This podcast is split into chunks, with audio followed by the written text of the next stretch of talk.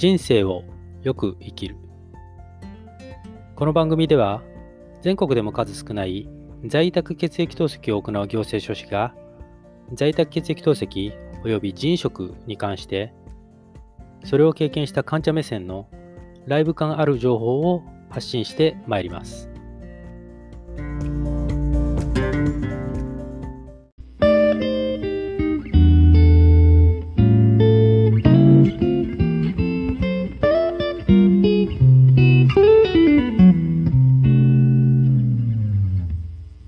皆さん、こんにちは、こんばんは、おはようございます。人生をよく生きる。本日は2021年4月の9日金曜日になります。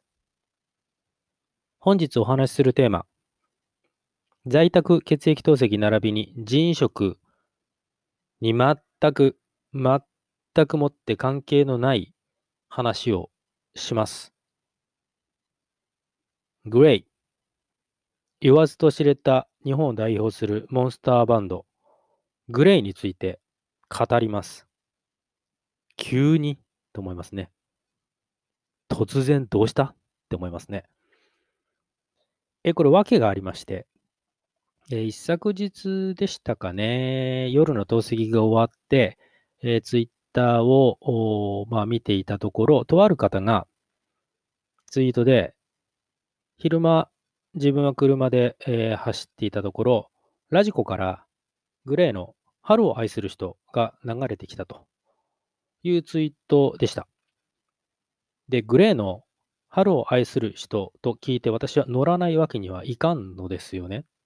なぜならば、グレーの数々の名曲の中で、いかなる条件下でも私の中では3本の指に入る曲の一つなんですね。春を愛する人。なので、私はツイッターで乗りました。リップを返しました。で、えー、気を良くした私はですね、うん、こともあろうに、まあ、愚問中の愚問、まあ、数々のグレーの名曲の中で、私のグレーベスト3はこれですよということで、ツイートしたんですね。えー、ちなみに1位が、えー、春を愛する人、2位がピュアソウル。3位がサビルロー3番地です。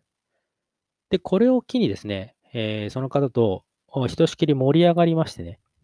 うん。まあ、そんなことがあって、今、今の今、私のグレー熱がですね、えー、ふつふつと湧き上がってるわけですよ。で、その熱をですね、そのままポッドキャストで放出してやろうかなという誠にもって、えー、自分勝手な、あ甚だ迷惑な、ポッドキャストになります。まあ、もしお付き合いいただけるようでしたら、お付き合いください。私自身はですね、90年代後半から2000年代っていうのは、一番音楽を聴いて、で、カラオケで歌いまくってた時期でしたね。で、その時期に一番聴きまくって、歌いまくっていたバンド、それがグレーなわけなんですね。メンバーが同学年、ほぼ同年代という点もあって、まあ、勝手にシンパシーを感じてたっていうところもあるんですけれども、非常に熱狂していたバンドでした。まあ、好きが高じて、えー、友人と2人で、えー、北海道縦断ツアー、まあ旅行ですけど、しましたね。えっ、と、稚内を皮切りに、まあ、そこでレンタカーを借りて、えー、一度礼文島に渡り、で、そこからまた戻ってきて、そこから旭川、えー、富良野、えー、そこから札幌、で、室蘭か。で、室蘭経由の最後はグレーの聖地函館というツアーをレンタカーでしましたね。うん。まあ、それこそグレーの聖地、アウンドにも行きましたしね。はい。加えて、今や伝説となった幕張メッセで行われた20万人ライブ、あちらも行きましたね。はい。それほど熱狂していたバンドです。透析中、まあ皆さんもそうでしょうけど、音楽聴いてね、透析中を過ごすなんて方は多くいらっしゃるでしょうね。まあ私も例外なくですね。で、ちなみに音楽療法っていうのが血液透析患者の QOL 向上に役立つなんかいうね、話もあるようですね。ちょっと私が参照した、えー、資料にはありましたね。何でしたっけね？えー、日本透析学会の2013年の学術集会。こちらの慢性血液透析における音楽療法の効果。こちらで、えー、その音楽療法というのが血液透析患者の QOL の向上に有用だという報告があるみたいな記述もありましたしね。ただまあ私自身はその音楽を、まあ、治療なんてね、位置づけてるわけではありませんけれども、で、結局その YouTube をね、透析中に見たり聞いたりするときに、結局、なんだろうな、年取っちゃったんでしょうかね。聞く曲っていうのはどうしても、まあ今風の曲ではなくて、90年代の後半だったり2000年代の曲になっちゃうんですよね。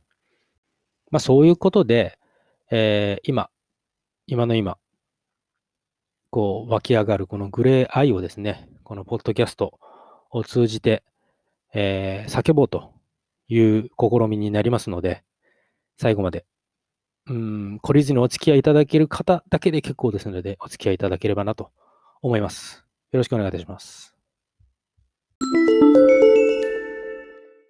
ノープランで私のグレー愛を叫び続けるっていうのも、まあ、悪かないんですけど、まあ、少々いかがなもんかなと思ってたところ、いいスクリプトがありましてね。うん。で、実は、昨年の8月頃ですね。昨年2020年の1月にブログを開設をしたので、ちょうど半年、半年ちょっと経過したあたりで、私、少々ネタ切れしたんでしょうね。在宅血液透析並びに腎移植に関する患者目線でのライブ感ある情報ということで、えー、発信している、その発信の柱であるブログで、そのこともあろうか、グレーについて、グレーの曲、名曲をいろいろつれづれに語ってるんですね。はい。なので、今回それを少しひな形にしながらね、スクリプトにしながら、で、私の独断と偏見で、えー、定めたテーマに沿って、えー、グレーのね、名曲の数々を、こう、まあ、分類分けしてね、で、えー、私の思うところを、とつとつと語るという話にしようかなと思っています。で、ざっとそのカテゴライズしたのを申し上げておくと、まずは私のグレイ名曲ベスト3、ベスト3ですね。で、えー、カラオケのオープニングでよく歌った曲、カラオケで皆を盛り上げた曲、友人の披露宴で歌った曲、歌っていて気持ちいい曲、勝手に気持ちよく歌いたい曲、かっこよく歌いたいけど、うまく歌えない曲。昔のグレイを思い出させてくれる曲。そして、過去行ったライブで一番盛り上がった曲という、まあ、カテゴライズをさせていただきましたね。はい。ついてきてこれでますかね。離脱する方は、えー、構いませんので、はい。お気遣いなく。で、いきますね。でまず私の GLAY 名曲ベスト3。ベスト3。1位、春を愛する人。2位、 pure soul。3位、サビル・ロー。サビル・ロー3番地です。まあ、ただね、これ、昨日、改めて聞いてですね、春を愛する人とピュアソウルは同率1位かなって感じがしてます。はい。まあいいでしょう。まず、春を愛する人。これはアルバム Be Loved の収録曲ですね。で、これ聞くとね、まあね、アラフィフのおっさんが何言ってんだかって言われそうですけど、これ聞くとね、やっぱ当時好きだった子を思い出しちゃうんですね。気持ち悪いですね。こんな話してね。申し訳ないですけど。うん。歌詞がね、まあメロディーラインもいいですけど、歌詞がいいですよね。当たり前の愛、当たり前の幸せをずっと探し続けてもつかめないもんだね。ああ、切なくて秋の散りゆく街路樹を背に、I want you, I want you, I want you 苦しいほどあなたのことを思っていたようですよ。ねえ。いい曲です。しびれます。ピュアソウル。ピュアソウルはアルバムピュアソウルの収録曲ですね。もう個人的には一つのこう文学作品かのようなね、歌詞ですよね。はい。うん、胸を打つフレーズの数々ですよ。愛は愛のままじゃいられず、いつか形を変えるだろう。共に生きる家族、恋人よ、僕はうまく愛せているのだろうか。染みますね。あのー、生体人食のね、ドナーとなってくれた母だったり、毎日のね、在宅血液透析のその介助者としてね、常に傍らにいてくれる妻私は、えー、彼女たちをうまく愛せているだろうか彼女たちの恩にどう報いていけばいいだろうかなんてことをね、このピアソウルを聞くといつも思ってしまいます。祈るような毎日の中でもっと強く生きてゆけと少しだけ弱気の自分を励ます。もう戻れぬあの日の空。のなんかね、今でも聞くともういろんなこと思い出されて涙出そうになっちゃうんですよね、この曲はね。うん、ちょうどその自分がね、腎機能がね、その自家腎がね、自家腎が低下して、心も体も疲弊してしんどい時、よく聴いてた曲なんですよ。なので、その当時のことを思い出しそうになってね、で涙出そうになるんですよね、この曲はね。はい。サビルロー、サビルロー3番地。これはアルバムヘビーゲージの収録曲ですね。サビルローっていうのは実際にイギリス、ロンドン、中心部の通りの名前だそうですね。で、これ聞くと、えー、生体人食を行った後に、えー、私1ヶ月ロンドンに短期留学、語学留学という名のもと、サッカー観戦留学でしたけど、それを思い出すんですよね。歌詞のところどころにこうロンドンを感じさせるフレーズがあるもんですからね。成田へと向かう車に揺られて、夏の残りが感じながら今日ロンドンに行く。無心なボールになりたい赤いバスよりもたくましく、ハイドパークの午後の日差し、今日も平和に見えた。うーん、思い出しますね、ロンドン。いつの日か僕にすべてを癒せるような歌を作る力をくれ。これがね、しびれますね。しみますね。うーん。まあ、私にはね、歌は作れませんけれども、まあ、かっこよく言うとね、うん、ちょっと青臭いこと言いますけど、この、まあ、ポッドキャストだったりね、情報発信の柱であるブログでね、発する言葉や思いがね、一人でも多くの、まあ、あ慢性腎臓病患者さんうんの方々にわずかでも響くものを届けられればなぁなんて、ちょっと青臭いですけど、思ったりもします。はい。次。カラオケのオープニングでよく歌った曲。これはもう鉄板ですね。唇と誘惑。この2曲は当時の鉄板でした。それこそこの歌の出だしというかね、歌い切った感じで、その当日のね、喉の開き、そのその日の調子っていうのをチェックするみたいな、そんな歌でしたね。まあ、あと、カラオケの会場を温めるみたいなね。何を言ってんでしょうね。はい。そんな歌でした。まあ、一旦ここで切りますか。はい。次、カラオケで皆を盛り上げた曲です。唇と誘惑で、えーカラオケの会場を温めた後にですね、えーもっと皆を盛り上げると、盛り上げたという曲ですね。何言ってるんでしょうか。生きていく強さ、シャッタースピードのテーマ、I'm in love。こんなとこですね。生きていく強さ、シャッタースピードのテーマは、あのグレーのね、実際のライブでも非常に盛り上がる曲ですね。シャッタースピードのテーマなんかはね、こう、二郎が出てきて、ベースをね、でんででででででででででででででって、ウェーっていうね。あれで盛り上がっちゃいますよね。はい。で、まあ一方で、I'm in love。I'm in love は、こう、盛り上がるというもう、そう、当時ね、東京ドームがね、一体になるっていう感じの曲でしたね。I'm just in love, I'm just in love, I'm just in love, all in my life ってやつですね。うん。私もこう、テルになったつもりでね、カラオケ参加者に手拍子を求めて、もうカラオケスタジオがね、ドームがごとく、これを一つにしてやろうと、一つにまとめてやろうと思って、手拍子を求めたりしてましたね。まあ、迷惑だったでしょうね。はい。若さですよ、若さ。はい。次。友人の披露宴で歌った曲。これはずっと二人でです。これも名曲ですよね。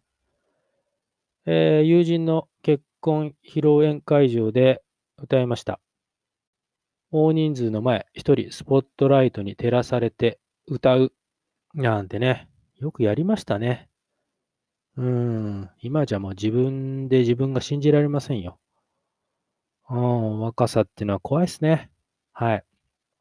いやちなみに、友人のね、披露宴で歌うってことに関して言うと、他に2回やってるんですよね、私ね。いい根性してますよね。えー、1人目は、あ藤井フミヤのアナザーオリオンを読書しましたね。で、もう一人のやつは、あ同じく藤井フミヤのトゥルーラブ。これを、えっ、と、二人、友人と二人で前に出て、歌は友人が歌って、私は、え、ギターを弾きました。うん。よくも恥ずかしくもなくやれてましたね。たびたび言いますけども、若さって怖いなと思いますね。別にギターをこう、器用にね、弾けるわけじゃないんですよ。うんコードをね、何個か知ってて、じゃんじゃんじゃんってするだけなんですけど、まあよくやりましたね。はい。まあ今じゃいい思い出、うん、ちょっと黒歴史っぽいですけどね。はい。そんなことがありました。次。歌っていて気持ちいい曲。歌っていて気持ちいい曲。これはハッピースイングとラプソディを上げさせてもらいました。ハッピースイングはアルバムスピードポップの収録曲ですね。スピードポップはメジャーデビューアルバムですかね。はい。ハッピースイングはファンクラブの名前にもなっているのでね、特に、えーもう初期の頃からのファンにとっては思い入れのある曲の一つだと思いますよ。はい。ラプソディはアルバム Be Loved の収録曲ですね。リズムが歌ってて気持ちいいですね。うん。ギリギリのバンジージャンプの流れからのね、うん。あの感じが好きですよ。はい。で、次。勝手に気持ちよく歌いたい曲。まあ、自分勝手にただただ気持ちよく歌いたい曲ってことですかね。Be with you, Winter Again, ここではないどこかへ、そして生きがい。4曲上げさせていただきました。Be with you は1998年リリースのシングル曲ですね。まあ、出だし、あなたに会えたこと、幸せの後先、ここが、こう、イントロなしの歌い出しでね、こう、うまくはまると超気持ちいいですね。はい。ウィンターゲイン。ウィンターゲインは1999年リリースのシングル曲です。当時ね、あの、まあ、なんとか体も、まあ、元気だったんですかね。まあ、腎機能は、クレアチニウムは徐々に上がっていた頃だと思うんですけど、まだ、ヘモグロビンの値とかね、そういうのは正常値だったので、えー元気にスノボーに行ってました。一人で、うん、車運転して、えー関越道走って新潟の方に行ったりもしてましたしね。元気でしたよ。うん、泊まりでも日帰りでもよく行きました。関越トンネルのこう出口手前あたりからね、車中で流し始めるんですよ。ウィンターゲインをね。で、トンネルを出ると、そこは雪景色。で、ウィンターアゲインが流れるわけですね、バックに。もう気持ちは最高潮ですよ。はい。ここではないどこかへ。こちらも1999年のリリースのシングル曲ですね。フジテレビのドラマ、パーフェクトラブ。福山雅治さん主演のドラマの主題歌でもありましたかね。うん。図らずも、そう、僕らは後悔に出た、揺るぎない魂に南向きの方を立てろ。この詩ですね。あの、当時の会社のパソコン、スクリーンセーバーにしてましたよ。ここね。図らずも、そう、僕らは後悔に出た、揺るぎない魂に南向きの方を立てろ。はい。好きでしたね。生きがい。生きがいはアルバムヘビーゲージの収録曲ですね。まあ、曲のテンポ感がね、歌い手を勝手に勝手に気持ちよくしてくれますね。うん。一旦ここで切りましょう。はい。では次。かっこよく歌いたいけどうまく歌えない曲。これはマーメイドと嫉妬を上げさせてもらいました。マーメイドは2000年リリースのシングル曲ですね。で、一方、嫉妬はアルバム One Love の収録曲です。2000年になるとですね、カラオケにはほとんど行けてません。まあ、それもそのはずで、2002年の12月ですね、私、生体腎移植手術を受けているわけですから、まあ、肉体的にきつい頃ですからね。で、その後に腎移植後ですね、で、体調がかなり落ち着いて、久々にカラオケに行った時ですね、全く声が出なかったんですよ。まあ私なりの全盛期のイメージでいけると思ったんですが、まあ喉はすっかり退化してしまっていたということですね。で、次。昔のグレイを思い出させてくれる曲ですね。こちらは虹のポケットと憂いのプリズナーを挙げさせていただきました。まあ、正直ね、私がグレーのヘビーリスナーであったのは、アルバムでいうところ、ヘビーゲージのあたりまでなんですよ。まあ、ただ、グレーに限らず、30代を過ぎてからは、特定のアーティストを夢中になって聞くっていうことはなくなりましたね。まあ、そんなある日、テレビの CM、これ、横浜タイヤでしたっけね？横浜タイヤの CM で流れていた虹のポケットに、自分がね、夢中になっていた昔のグレーらしさっていうのを感じましてね、思わず iTune で購入した曲です。非常にいい曲です。グレーのプリズナー。これは2018年も最近ですね。2018年リリースのシングル曲。こちらも、何のきっかけか忘れちゃいましたけど、多分まあ YouTube を見てて、えー出会ったんですかね。で、これも聞いたときに、こう、虹のポケットに近い感覚。自分が夢中になっていた昔のグレーらしさっていうのを感じる曲ですね。はい。今でもたまに聴きます。で、最後ですね。最後。過去に行ったライブで一番盛り上がった曲ですね。過去に行ったライブで一番盛り上がった曲。これは、まあいろいろありますけど、あえて、あえてアシッドヘッドにしました。アシッドヘッド。まあよくね、ライブのクライマックス、まあ、アンコールとかね、そういうので演奏される曲ですね。1999年7月31日、まあ、たびたび、えーお話ししてますけど、グレーエキスポ99サバイバル。俗に言う20万人ライブですね。うーん、時期的にギリギリ元気な時期でしたかね。はい。まあ、友人と、あの、北海道縦断旅行した友人ですよ。友人と幕張に行きましたね。最近、あの、YouTube で当時のライブ映像が流れてまして、まあこれ多分違法アップロードですけどね、多分ね。まあ、流れてて、当時の記憶が少し蘇ってきましたね。で、こう、このアシッドヘッドは、x ジャパンでいうところの X ジャンプですね。X の時に飛び上がりますよね。観客がね。それと一緒で、アシッドヘッって言った時に、こう、観客がね、みんなジャンプするわけですよ。で、特にその、99年のね、幕張の20万人ライブの時は、こう20万人が一斉にジャンプするわけですよ。だから、本当かどうか知らんですけど、その幕張の周辺がね、揺れたとか揺れないとかいうことの話があったぐらいですから、それだけこう力のある、パンチのある曲だと思います。はい。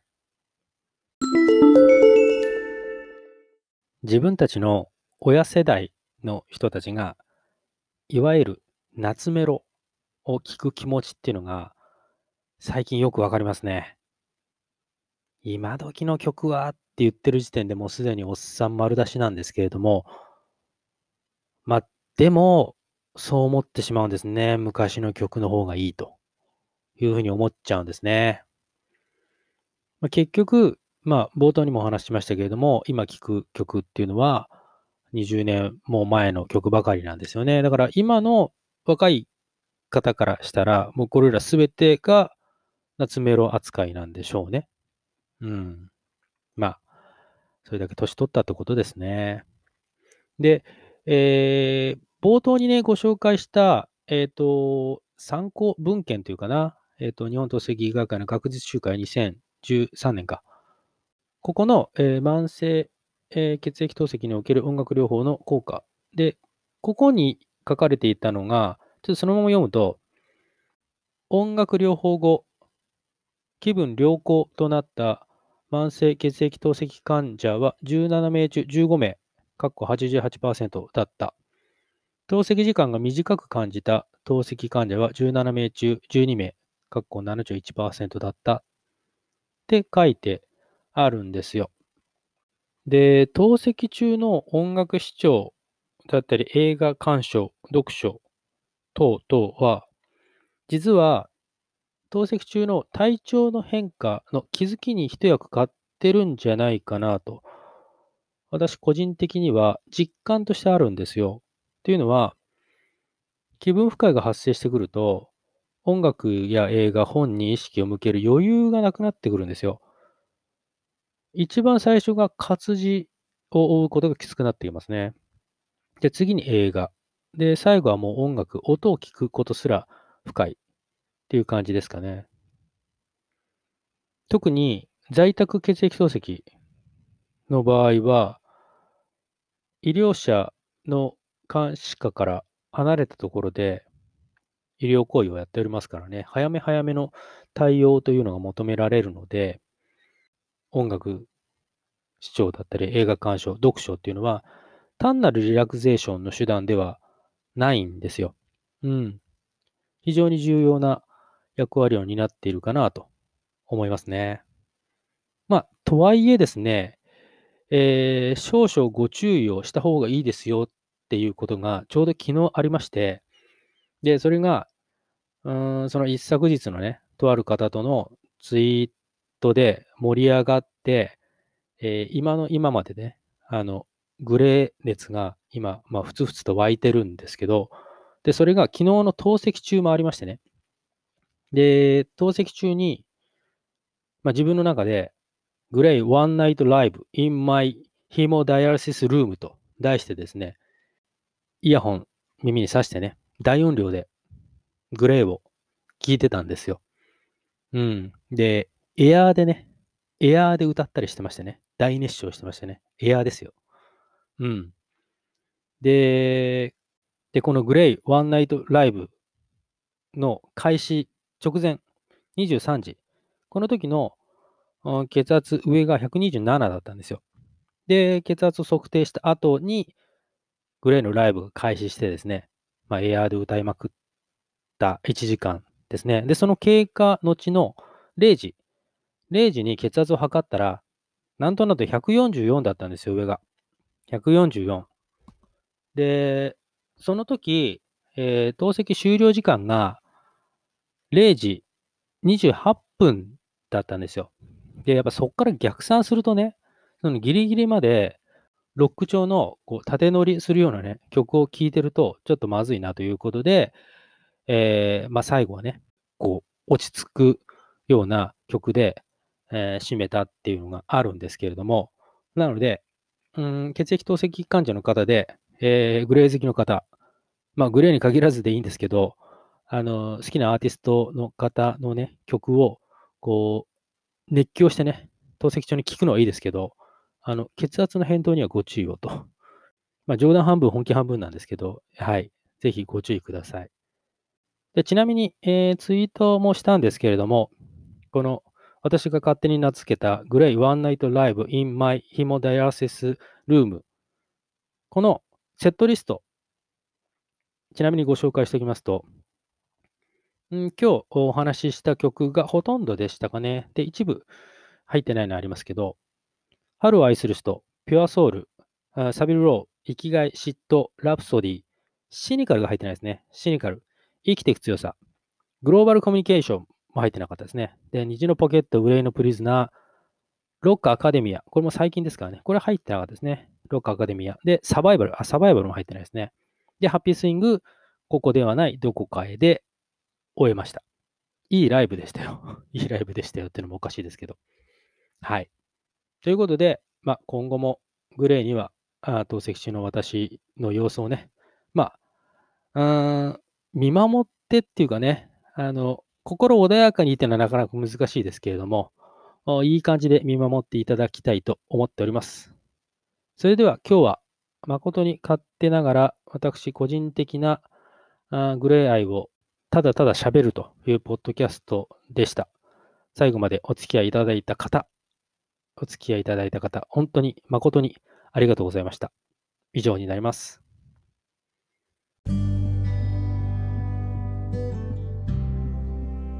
ということで、今回は以上になります。この番組では引き続き、在宅血液透析及び人員食に関する患者目線での情報を発信してまいります。ブログ、人生をよく生きるも解説しておりますので、そちらもご覧いただければ幸いです。URL は https コロンスラッシュスラッシュキングダイ 2020-blog.com です。それではまたお会いいたしましょう。ご視聴ありがとうございました。